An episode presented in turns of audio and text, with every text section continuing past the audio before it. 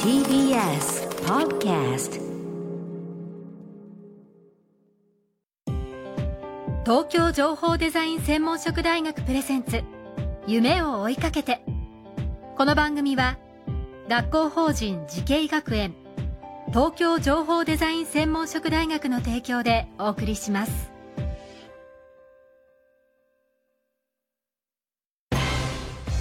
未来あったらいいな。こんな世界できたらいいな。情報とデザインの新しい学びをクリエイト。才能と未来を共に育てる。学校法人慈恵学園東京情報デザイン専門職大学。来年4月開学予定。オープンキャンパス開催中です。夢。それはもうすぐ実現する。新しいコンセプトとテクノロジーであなたの才能と未来が開花する学校法人慈恵学園東京情報デザイン専門職大学プレゼンツ夢を追いかけて。今夜のお客様は株式会社スパイラルマインド代表取締役鎌田拓さんです。よろしくお願いします。よろしくお願いします。えー非常に若々しい感じなんですけれども実はほぼ同世代でそう1学年だけ私の上なんですけれども、はい。あのー本当にその若々しい感じが。いえいえ、あ。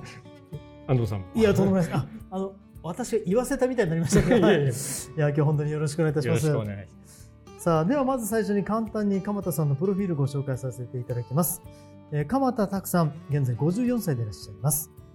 小学生の頃からソフト開発を行い東京理科大学入学後にはバンダイやセガなどでさまざまなファミコンゲームの企画や開発さらには1995年自身の会社を立ち上げて楽天 NHK、GMO など大手メディア企業のアバターサービスを手掛けていらっしゃいます。現在は人間らしさを生かしたデジタル社会メタバースの創造をビジョンとしたさまざまな開発を手掛けられています。えー今さらっとご紹介しましたが、まず一番最初にびっくりしたのが小学生の頃からソフト開発はい。これどういう経緯で何のソフトを開発したんですか？いや、あの、まだ当時はですね、私、あの、えー青森出身なんですけど、はい。えー周りにそのソフト開発とか、はい。そういう会社がなかったんですよね。そもそも僕ソフトっていう言葉はソフトテニスぐらいしか浮かばなかったのいや、で、でもおっしゃる通りで、はい。あの、いわゆるまあ今だったらパソコンショップっていうか、はそういうのは、あの、当たり前ですけど、そういうものがなかったので、はい。あの父親にですね、はいえーたまたま連れてってもらったあの電気部品のはい。お店があって、そこにパソコンがひょっこり置いてあったんですね。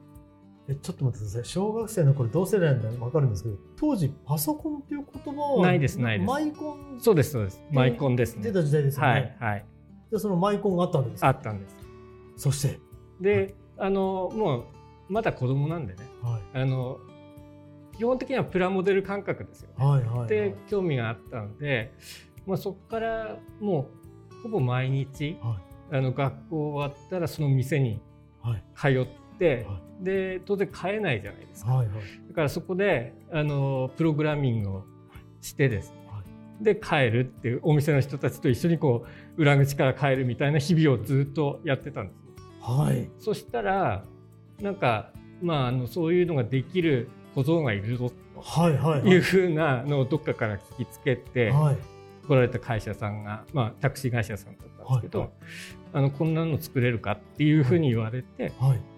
あできますよっつって。できますよだったんですねまあ、結構あの私面白いなと思ってそはい。の社長さんはやっぱりその無駄な走りをしてるはい。運転手さんとそうでない運転手さんをきちんとあの分けてあの正当な報酬を上げたいとうん。いうふうなことをおっしゃってそれが分かるように、はい。えー全部それをパソコンで集積して、はい。で給与の、うんに反映させるようなものを作りたいとおっしゃってて、はい。まあ、それのデジタル化から始まったんです。ちょっとそれが小学生の時ということは、はい、えっとまだ10歳とか11歳とか。5年か6年の時56年ですよね。何がそうさせたんでしょうかね。そのたまたまそのいわゆる当時うん。マイコンのうん見かけるだけじゃ絶対そうならないじゃないですか。しかもそのうん。ハードを機械を見ただけですもんね。まあ最初はそうですね。はいはい。それがそのソフトを作るっていうことになってって何何かご自分でどう分析されますか？まあでも今もそうですけどあの好奇心がやっぱりとにかく、はい。うんどんなことでも、うん。まあ、これはあのコンピューターに限らないですけど、はい。あの自分はまあちょっとある方なんだろうなとはい。思うのでもう何でも手を突っ込みますね。あの、先ほどおご紹介させていただいた中でも、あの、人間らしさを生かしたデジタル社会、そしてメタバースの創造、創造クリエイトの創造はい、と書くんですけども、これあの、メタバースという言葉、最近聞いたことあるという方多いと思うんですが、うん担当直入に伺います。うん、メタバースって何ですか？担当直入ってはいこれも本当に人によってですね、はい。あの言い方とか考え方が違うんですけど、うん。私はあの別にその言葉自体はどうでもいいというか、思っていてですねあのいろんなそのあのある表現手段が、まあ、最近だと 3D だとか CG みたいな表現方法で見せているだけで本質は変わってない、まあ、その本質っていうのはやっぱりコミュニケーションだと思ってますのでそこは実は結構昔から存在していてそれずっとなんだかんだ言ってあの当時はメタバースとは言ってませんでしたけども、パソコン通信時代からも含めてあの私としては一貫してそれをやっているっていうイメージなんですね。だからまあその時代時代に応じてできる技術をたまたま今つだったら例えば VR のようなヘッドセットもあるかもしれないしまた5年後10年後になってくると変わってくるかもしれないしとうん。いうふうなあ目で見てるので、はい。まあ、人とこうやっぱり一番私あのメタバースでですね、あの大事なことっていうのは人との出会い。はい。それからまああそこでコミュニケーションですよね、をどういうその形で作れるかその場が大事なんですよね。いわゆるツールに過ぎないということですね。そうです。はい。ええ。あの技術者なんですけど結構あの技術自体はどうでもいいって言ったらいいんですけど思ってたりするとこがあってですね、はい。でもう適材適所その時にやっぱりその目的によって、えーどういう技術を使うかっていうのはちゃんと取捨選択をしていかないといけないなと思っていますね。要は中心にあるのはヒューマン人間のコミュニケーション、そうです。でそれツールが変わってきただけそうです。なるほど、はいこの皆さん分かっていただけたでしょうか？えー、まあ名前メタバースという言葉がね変わってもあの根幹のところは変わらないということ。だと思うんですけどもただそのツールが変わったという意味では、えー実現できることは変わってきたと思います。そうですね。それにはい関してはどういうふうに考えてらっしゃあい。ますか、のすごくいい時代に、えーなってきたなとはい。思いますね。だいぶ技術が進んできたことによってその人の内面性っていったものをいろんな形でアバターにしても、アバターの動きであったり見えてるのは CG かもしれないけれども、あくまでも話してるのはその CG の裏側の、うんえー人間なんだと。はい。いうところがちゃんと伝わらないとこれはメタバースとは言い切れないなと私は思ってます。さあ、お話を伺ってますと、10年後、20年後の世界、大きく変わりそうなんですが、その話はまた次回に伺います。今夜のお客様は、株式会社スパイラルマインド代表取締役、鎌田拓さんでした。ありがとうございました。ありがとうございました。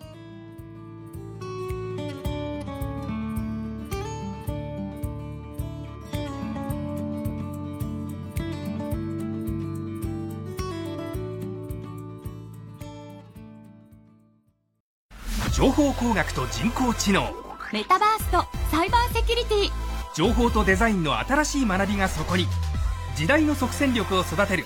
学校法人慈恵学園東京情報デザイン専門職大学。来年4月開学予定。オープンキャンパス開催中です。東京情報デザイン専門職大学プレゼンツ夢を追いかけて。この番組は学校法人慈恵学園東京情報デザイン専門職大学の提供でお送りしました。